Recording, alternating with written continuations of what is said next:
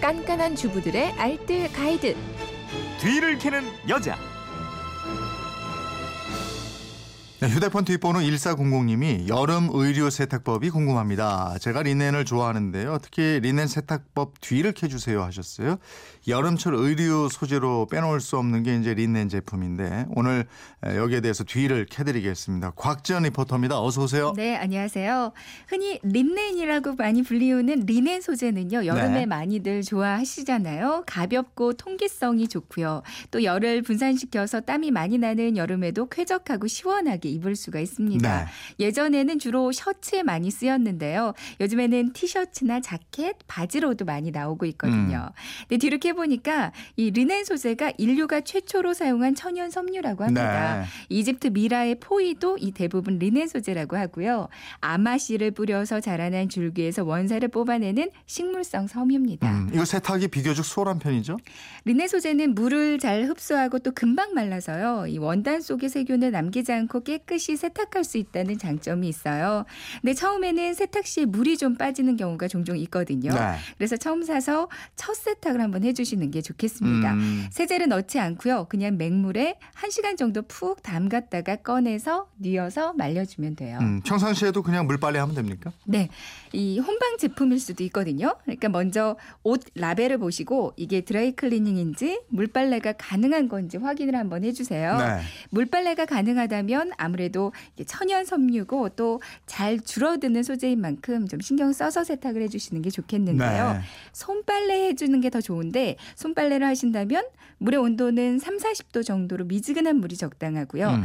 뜨거운 물로는 좀 줄어들기 쉬우니까 삼가는 게 좋습니다. 네. 세제는 올 샴푸 같은 중성 세제로 세탁하는 게 가장 좋고 고요. 그리고 막 비벼 빨면 옷에 변형이 생길 수 있거든요. 네. 그러니까 가볍게 손으로 조물조물 빨아주시는 게 가장 음. 좋아요. 그리고 세탁기에 돌릴 경우에는 반드시 세탁망에 넣어서 돌리는 게 좋고요. 그리고 세제는 역시 중성 세제 사용하시고 울코스로 돌려서 세탁하시는 게 좋습니다. 네. 그리고 가장 주의해야 할 점이 염소의 그 표백제 있잖아요. 네네. 이거는 섬유를 손상시킬 수가 있거든요. 음. 피하는 게 좋고요.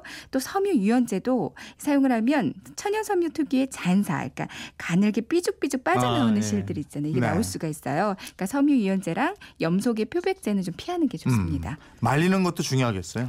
햇빛에 바짝 말리면 옷에 손상이 되고요. 또 줄어들 수가 있어요. 예, 예. 린넨은 금방 마르니까 그냥 그늘에서 자연 바람을 말리는 게 가장 좋고요.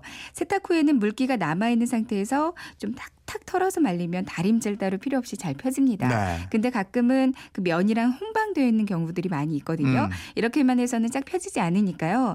그럼 다림이 면이나 마 그 온도 쪽에다가 놓고 이 온도에서 다리면 잘 펴집니다. 음. 이물질이나 얼룩이 생기면 어떻게 해요? 린넨에 얼룩이 묻어서 이게 말라버리면 제거가 아예 어려워질 수가 있거든요. 예. 그러니까 얼룩이 생겼을 때 바로바로 제거해 주셔야 하는데요. 땀에 의한 변색도 쉬우니까 좀 입고 나서는 세탁을 미루지 말고 그날 바로 세탁 세탁해 주는 게 좋습니다. 음.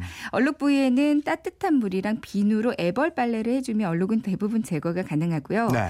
보관하실 때도 자외선에 많이 노출되지 않게, 그러니까 서늘한 곳에 보관하는 게 좋고요. 음. 또 구김이 좀 많이 가는 옷이니까 무거운 다른 옷에 눌리지 않도록 보관하시기 바랍니다. 우리 린넨은 처음에는 빳빳한데 세탁을 자주 하다 보면 부드러워지는 특성이 있으니까 이것도 참고하시는 게 좋겠고요.